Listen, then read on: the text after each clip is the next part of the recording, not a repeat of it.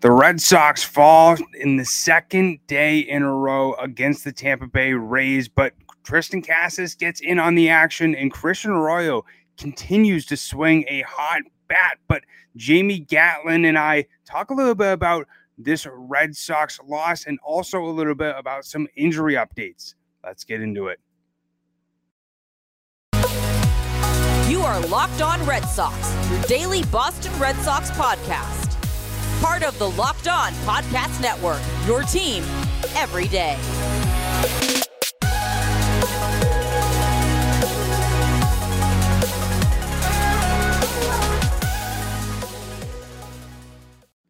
I don't. I want to welcome you back into the Locked On Red Sox podcast, and thank you so much for making Locked On Red Sox your first listen of every single day. I'm your host, Massachusetts Pirates team insider and Woo Sox production assistant Jake Nazuski, and we are back for another episode, but not on great terms once again. The Red Sox once again lose to the Tampa Bay Rays for the second night in a row. But I have on a very special guest with me. He is the producer uh, at ABC News 4 and the co host of the Obstructed View podcast, Jamie Gatlin. So, how are we doing today, Jamie? Doing good. Happy to be here to talk some Sox. Yeah. I mean, it's it's been a little bit. I, I think it's been around three months or so uh, since, we've talked last. A lot has changed. Uh, obviously, a little bit for the worse, unfortunately. But what's nice is, you know, the Sox are getting some players back uh, from the injury bug. You know, Triston Casas, Connor Wong coming up. We're starting to finally see the future in sort of the plan of 2023. But is, what has been your thoughts uh, so far over the past week or so, seeing sort of, you know, Casas and Wong really show what they've got? I think just looking towards the future, especially where the Sox are right now, um, the playoff hopes are slim. So just seeing these guys who are supposed to be key contributors, you know, excel has been fun to see. You know, especially with Bello. Um, if you look at his stats, ERA of like 5.9, which isn't going to jump out you, but his last three starts, um, he hasn't allowed more than three runs. He's not having those blow up innings. He's looking mm-hmm. more composed on the mound. Um, you mentioned Connor Wong, you know, hits a homer in his first game after being recalled to walks three times in the second game um, catches the runner stealing. You know, that's what you want to see when you give young players um, opportunities like this.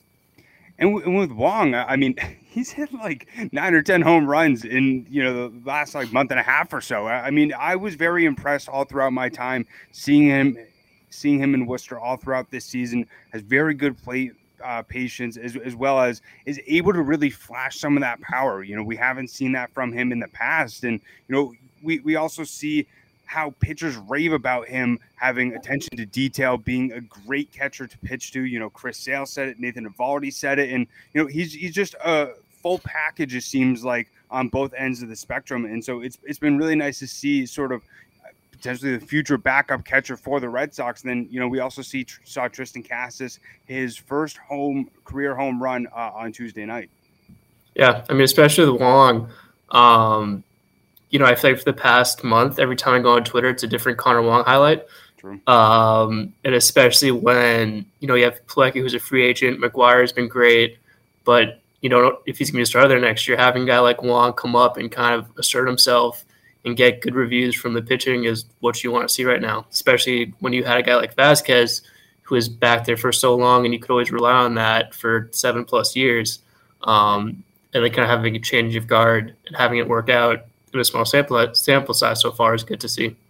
Now, now, what is your thoughts on the potential, uh, you know, platoon of Connor Wong and Reese McGuire in 2023? Because obviously Reese McGuire is uh, with the Red Sox under control until 2025, and Connor Wong, you know, has only really has, uh, you know, this year and last year worth of MLB experience. But uh, I'm a fan of it. And, you know, that was a big question going into this season with, with what was going to happen with Vasquez. And obviously, as you mentioned, Plawecki being a free agent. But I'm curious your thoughts on that. Yeah, I would like, I wouldn't mind that tandem at all. I think McGuire gives you good veteran presence back there. He's not going to hit um, like he has the last couple weeks, but he can, you know, usually hit 250. And if Wong can hit, you know, 270 and just do what he's doing so far, that's a good platoon. And then you have Hernandez also um, you know, waiting in the wings. So if either of those guys struggle, you could call up Hernandez and see what he has. Very true. And you, you know, Hernandez and Wong um, have really impressed me during their time in Worcester. Both of them uh, very effective uh, at the plate. You know, uh, I, I, believe Ronaldo Hernandez is hitting around 290, 11 home runs. And, you, you know, we saw Wong be able to hit around like 14 and, you know, uh, with an average ending at like 280. And so uh, I'm really curious to see, you know, how Reese McGuire really continues to develop in a Red Sox uniform and um, continues to show us uh, why that was such a great trade, especially for a guy like Jake Diekman, who, you know, really wasn't doing a good job uh, in that Red Sox bullpen. And so, I'm excited to see how these guys continue to show what they have uh, for this Red Sox lineup. But uh, especially for you, who uh, is is a big part of you know Red Sox Twitter. You interact with a lot of people over there, and uh, you know have, have a lot of followers in terms of Red Sox fans. Uh, what has your thoughts been on sort of the Triston Casas reaction? You know, we've seen a lot of mixed reactions of you know some people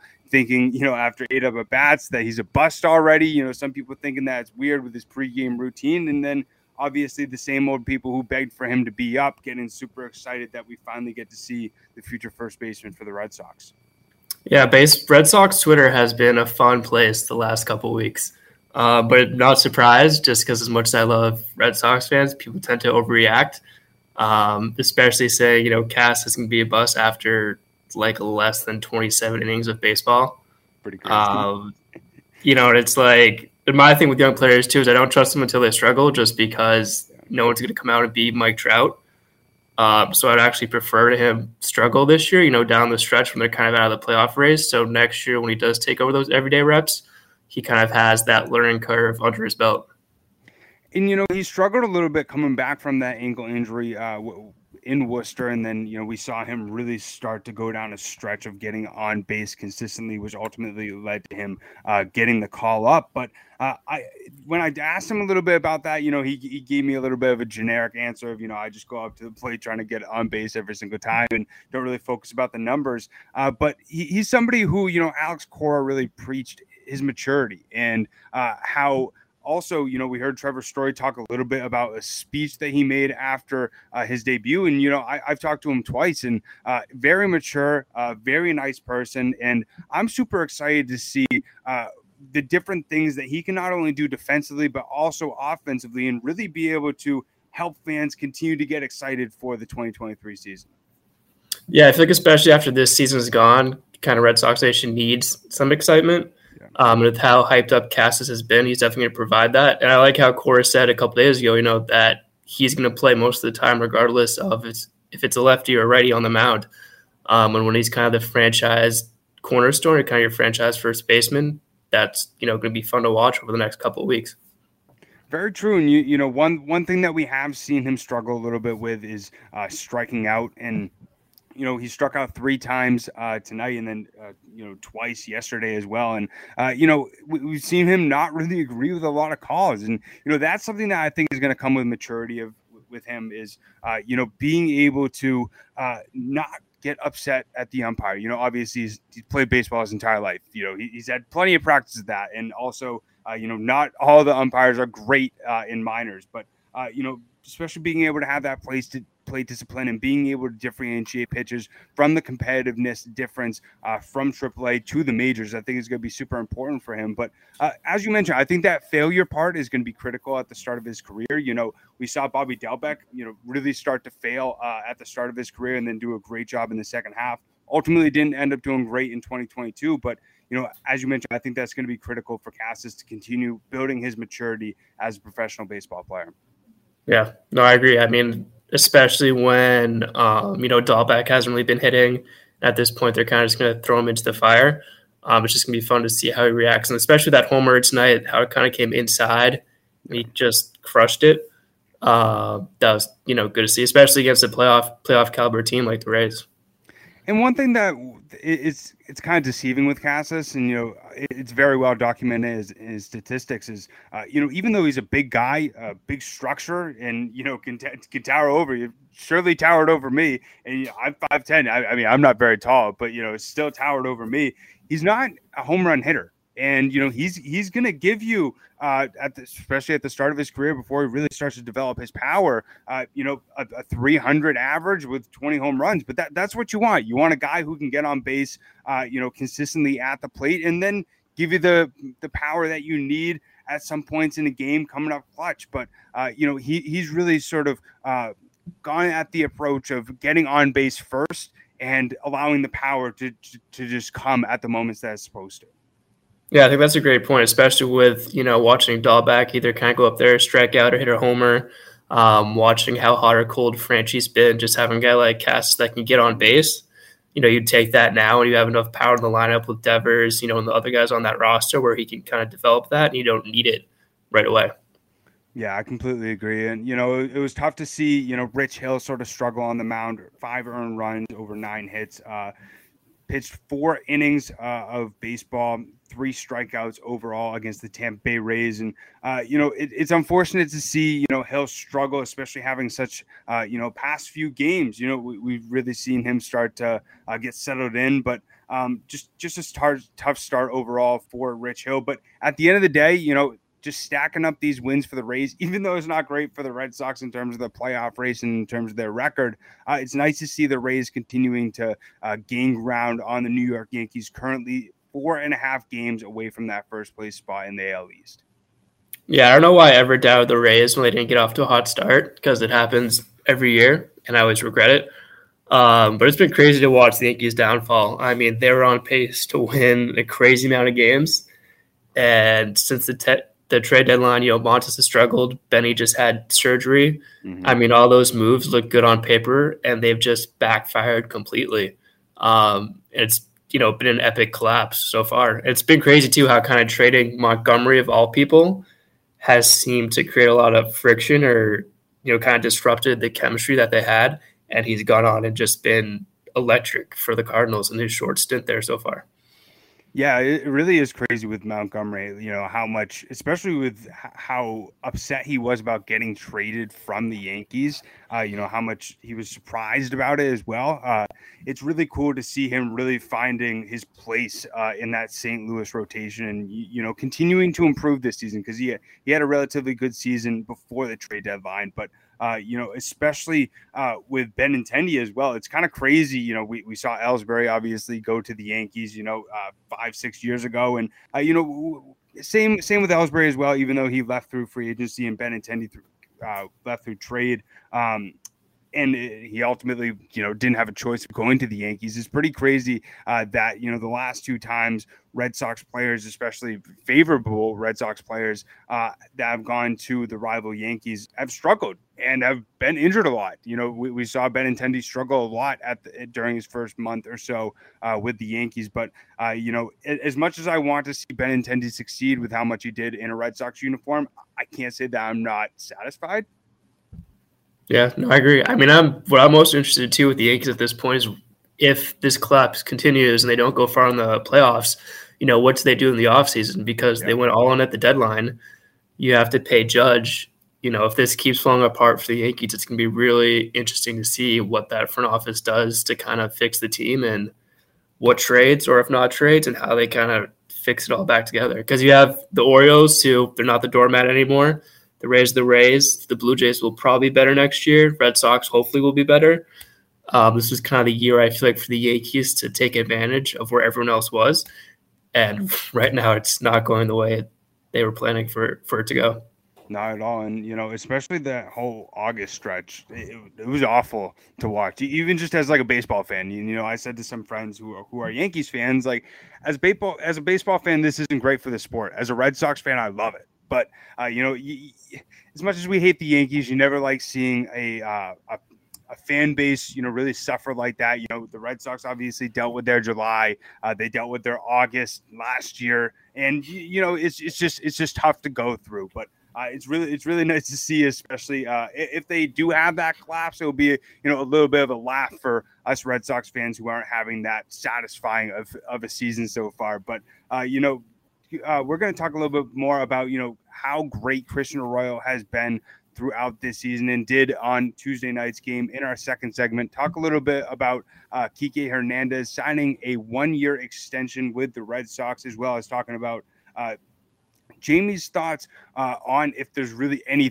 chance whatsoever of the Red Sox making the playoffs. But before we do that, I just want to take a second to talk to you about Built Bar. And uh, if you haven't tried Built Bar yet, I, don't, I don't know even where to start to talk about how much I love uh, these protein bars. They're not only delicious, uh, but they're great for you. And one of the new flavors that they have is cookie dough chunk puffs. They have a light and chewy texture. It's real cookie dough chunks, and of course, they're covered in 100% real chocolate. And something with built bars that's really crazy is you know they're not only made with 100% real chocolate they're not only good for you but they taste great. They have a whopping 15 grams of protein in them. So you know make sure to go over to built.com get yourself a box. It's a perfect treat when you're you know on the run doing lots of things at work and you're just able to grab a protein bar whether it's before a workout or whether you're just hungry and need a snack. They're a great protein bar that not only tastes good but they're great for you and can fill you up real quick so go to built.com. We have a great uh, offer for you. You can use the promo code LOCK15 to get 15% off your order. That's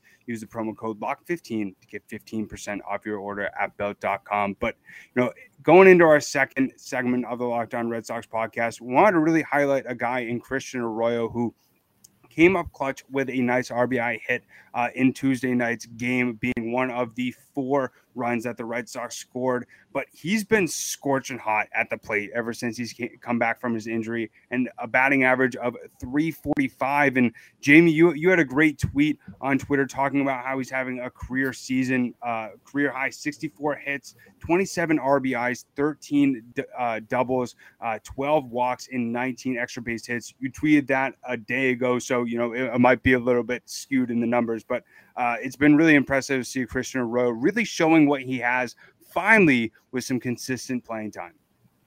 Yeah, I mean, he's a guy who throughout his career, I feel like he's had injuries. You know, he was the key piece in the Longoria trade um, with the Giants. So he came with high pedigree, and he's just always been injured.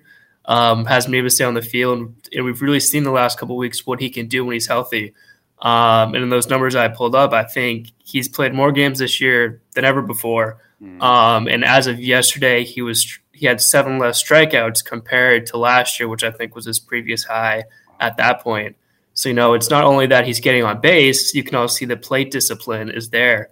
Um, and it seems like every time the Red Sox need a clutch hit, he comes through, and it's just good to see a guy like that take advantage um, and it just has you wonder, like, what could he do if he stayed healthy for 120, 140 games? So I don't think he would be a guy that's going to hit you 30 home runs, but I could see him hitting you like in the teens, low teens, maybe drive in 60 to 70, um, and just be a solid hitter. And I feel, feel like with the Red Sox, you can always find a place for that. Um, his versatility means you can put him in the lineup, you know, however creative you want to get. Uh, mm-hmm. but it's been good to see him excel at the opportunity he's been given when he can stay on the field and especially to have a, a, bench depth guy like him who, who has the versatility, like you said, you know, he, he's sort of in that Brock Holt role where, you know, w- when we need somebody to take a rest or, you know, if an injury comes up, you know, we're, we're going to slide Christian Arroyo and you, you know, now he's not an outfielder, you know, he's, he's not first baseman either. You got to kind of keep him at second base, shortstop or third base. That's, that's where he's been most effective. But, you know, at the plate, been very impressive, you know, as we said in the numbers and, uh, you know, especially uh, I like how you mentioned the Evan Longoria trade because not a lot of people knew that you you know he was a top prospect uh, for the Giants, and you, you know th- then went over to the Rays, and then ultimately you know that's where Chaim Bloom sort of fell in love with him, and the Red Sox got him through through the waiver wire. So it's it's pretty crazy how he came to the Red Sox, but you know it's it's Chaim Bloom working his magic and being able to find uh, great depth uh, in, in, a guy like Christian Arroyo, and he's also somebody who you know we've we've praised him a lot, uh, you know, over the last year or so with what he's able to do in the clubhouse. Great personality, uh, you know, just great energy. Very nice guy. When I had the opportunity to interview him, and uh, you know, I, am really excited to see you know how he continues to develop going into next season. Hopefully, he can have, be a lot more healthy and uh, is, is really able to you know plug into different places uh, kind of like you know we, we saw Kike Hernandez when he first came over last season you know help him play at second base and center field before he ultimately solidified him himself in that center field role. But you know moving on to him you know I'm curious what your reaction was to uh, him signing a extension for $10 million sort of out of nowhere you know. It happened right after last night's game right after Lauren and I recorded. So you know I saw the notification. I couldn't believe it. Yeah, I mean, I love that deal for the Sox, to be honest with you, especially the quote that I saw on social media was how Bloom told them that he's going to build a much more competitive team. Yeah. Um, and I feel like when you look at Kike, that's not a guy who would take that comment lightly. which should give Red Sox fans hope for next year. Um, he's just a guy you want to have. We've seen since he came off the injured list what he can do offensively, that spark he can provide. Mm-hmm. Um, he can play second, he can play outfield. He gives you a veteran piece. And with a guy like Duran, who kind of hasn't lived up to expectations, you can let him go back to Worcester and kind of get right um, having Kike back there next year. And it's not like whatever prospects come up, you're only tied to Hernandez for one year, so you're not sacrificing the future. And you have a guy who loves Boston, who could be a spark plug. We've all seen what he does in the playoffs. Um, so it's you know I feel like it's a win-win, especially to plug that hole. If you're going to sign a free agent, you're probably going to have to spend 10 million anyways. Uh, so at least now you got a guy who knows what it's like to play in Boston, and he checks off all the boxes of what you would want, even if you're going to find a replacement. And I, I did find it interesting. Some people saying that you know they thought that, that he he got paid a little bit more than they might have expected. Well, you know, at the end of the day, they signed him to a seven million dollar a year deal, where two years, fourteen million, and especially with the legendary uh, sort of performance that he had in last year's playoffs. Like, let's say that you signed him to an extension at the start of uh, you, or at the start of this season or at the at the end of last season. You know, that'd be fifteen million dollars a year probably. And so, uh, you know, even though, you know, he wasn't a great con- contributor for the Red Sox this season, only playing 69 games, you know, the average down at 217, not exactly what you want, but, you know, that might have helped the Red Sox get him at a little bit of a lesser value. And as you mentioned, you know, this is just a great, uh, sort of message that the Red Sox don't believe that Jarren Duran is ready to take over in center field. And, you know, I, I don't think that he is either. Uh, you know, we, we've seen him have a little bit of a different energy, it seems like, down in Worcester. And I, I, think he needs a lot more time to figure that out. And it's pretty crazy that I'm saying that when he's going into his 27 year season uh, next year. But, uh, you know, I, I think this gives the Red Sox a little bit more insurance and, you know, fills a hole in that center field spot that uh, I, I, think was a little bit of a question mark going into the offseason. Yeah, we talked about this on the um, obstructed view earlier, too. But in my opinion, with Duran, I do feel like he can be a contributor to this team. Um, you know, he's shown flash this year, and obviously it hasn't gone as they expected. But having Kike back takes that pressure off, um, and it gives him kind of the perfect opportunity to be that first guy they call up next year with injuries, or if they need an extra outfielder. Um, so I, I, just love the signing all around, and I think especially to mentor, you know, a guy like Duran or just to mentor any young outfielder, having Kike back there also helps a lot. Um, Especially just like the routes too. Like the we, we saw Duran really struggle with the routes in center field, making some wonky ones that didn't that that made some pretty ugly plays. And uh, I, I think with a guy like Kike, who's who's not like a primary center fielder, you know, he was a utility guy in LA before he came to Boston, and being able to help him sort of figure out, especially Fenway center field, which is the most difficult one in my opinion in all of baseball, uh, I think is super critical. Yeah, and especially with you know they have guys like Wacha, Eovaldi, they have a lot of free agents they're gonna have to take care of, and at least having one off the list before the offseason makes Bloom's life a little easier. And with the guys they're gonna look at, I feel like probably Wacha, Eovaldi, that's gonna cost you more than it would have been to sign Hernandez to one year deal. So at least now they kind of have the easier deal. I feel like out of all those out of the way, and you can focus on the big guys um, like Wacha, Eovaldi the whole Bogaerts situation, extending Devers, it just makes their life a lot easier. Couldn't agree more. And you know, uh, I, I think uh, I, I sort of wrote down in my notes and chuckled a little bit when I saw the tweet from Alex Speier. You know, as you mentioned, Chaim Bloom promised him that the team would be better next year. And you know, uh, your your co-host on the Obstructed View podcast and our mutual friend uh, Chris Henrik, you know, him him and I talked a little bit about this when he came on. Uh, you know, I, I, believe it was around a month or so ago that uh, this is the most important offseason for the Red Sox, you know, in maybe 15 to 20 years, but especially for Chaim Bloom and being able to show uh, the ownership, the fan base, and in my opinion, also Alex Cora as well, uh, that, you know, this past year, uh, didn't go as planned, and he has learned from the last two years. Uh, you know, granted, the Red Sox came two wins away from going to the World Series in 2021. Uh, you know that you it was sort of like you know 2018 to 2019. You weren't able to replicate that, and uh, you know being able to make smart moves, especially to build up this bullpen that has been a major issue for the last two to three years, uh, and and really being able to show ownership that he's here for the long haul and that he's not going to be another general manager like Ben Cherington or David Dombrowski that's only going to have a four year tenure in Boston. Yeah, I feel like that was perfectly said. Especially, you know, at the deadline, I feel like we start to saw some of the cracks just when we had the open door policy and you had Bogaerts and some other guys saying we need help or we don't know the direction of this franchise. Um, I do think he's going to be a little more aggressive this offseason just because he's a little more on the hot seat. Not saying that they're going to obviously not going to let him go, but I feel like ownership's going to be like, all right, Chaim, we can't do another year of kind of failing to meet expectations or kind of a repeat um, which I think is going to be easier with them just with the prospects like Cass and Bell we've talked about now being contributors. Uh, but I do think they're going to be very active on the free agent market. I'm really interested to see what Bloom does because uh, he doesn't, you know, strike me as the guy who would just say that to a player like Hernandez and not follow through. Mm-hmm. I think they only have three guys under contract before you factor in arbitration or those type of deals. So they're going to have plenty of money to spend. Um, hopefully, they get some bullpen arms you know, it's going to be fun to see how he reshapes this team, especially the pitching staff. Because, um, in my opinion, yeah, in my opinion, offensively, they need some minor tweaks. Yeah. But when you compare that to the pitching, that's where I think Bloom's going to put money into. And if they do trades, that's where I feel like the focus will be and Pham with the player options, six million dollars can't beat that. And you you know the infield looking uh, unreal. You know, just you know, especially with Story back in that lineup, and um, you know, I, I think it's going to be interesting as well to see what he does with the rotation and the bullpen.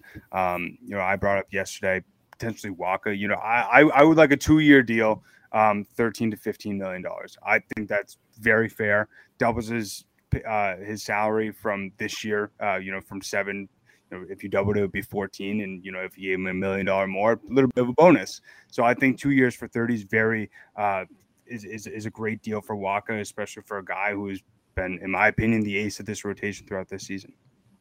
No, I agree. I feel like you can't let Wacha leave, and especially what he brings to the young pitchers with how he's kind of had to remake himself. Um, he's a guy who's been, you know, in Tampa, St. Louis. He knows how to deal with adversity.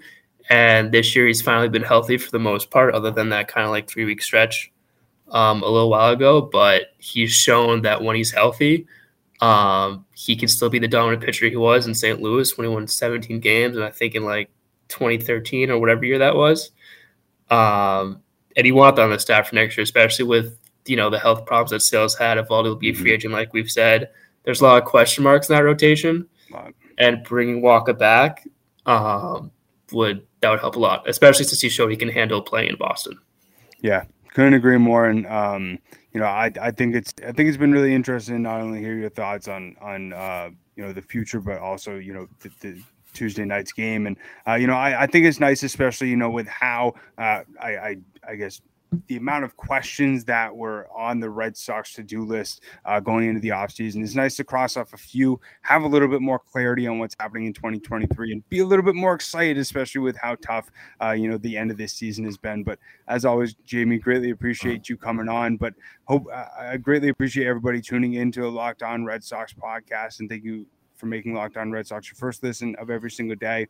Now make your second listen and go out and check out the Ultimate Pro Football Preview of 2022. This is an eight episode extravaganza to get you ready for the NFL season. The local team experts of the Locked On Podcast Network, plus a betting angle from Lee Sterling of Locked On Bets, all combining into one ultimate NFL preview. Search for the Ultimate Pro Football Preview 2022 on the Odyssey app, YouTube, or wherever you get your podcasts. Also follow Locked On Red Sox on Twitter at LO underscore Red Sox. Myself at Jake Iggy. Lauren at La La La, three laws, and Lauren with four R's. And Jamie, how can the people support you? Can they go to my Twitter? Um, it's Jamie then Gatlin, number 17. I'm um, gonna have a lot more prospect stuff coming out with with the Charleston River Dogs, that stuff that I've been doing. Um, a little football, a little college football that I technically can't announce until a couple days. Um, but if you like Rutgers football, you can look up my handle on Friday. Um, but a lot of minor league and college football content coming to the to the fans. Hey, let's go. And also make sure to check out the Obstructed View podcast. Uh, Stephen Brown himself, Chris Henrik, and uh, also uh, Mickey as well uh, do do a great job uh, of covering the Red Sox and g- giving their great perspective. You know, sometimes Chris is in a bathtub. You know, sometimes you know they, they have some great guests on. You know, like Steve Perrault, uh, as as well as uh, Jake from the Carrabis podcast. But as always, greatly appreciate you coming on, my friend, and definitely want to get you on once the off season. Uh, you know, gets rolling and we can start starting to plan for the 2023 season. But as always, be well, my friend, and um, really excited to have you on again. but we'll end this episode, you know, how we always end it. Let's go, go, Sox. Peace.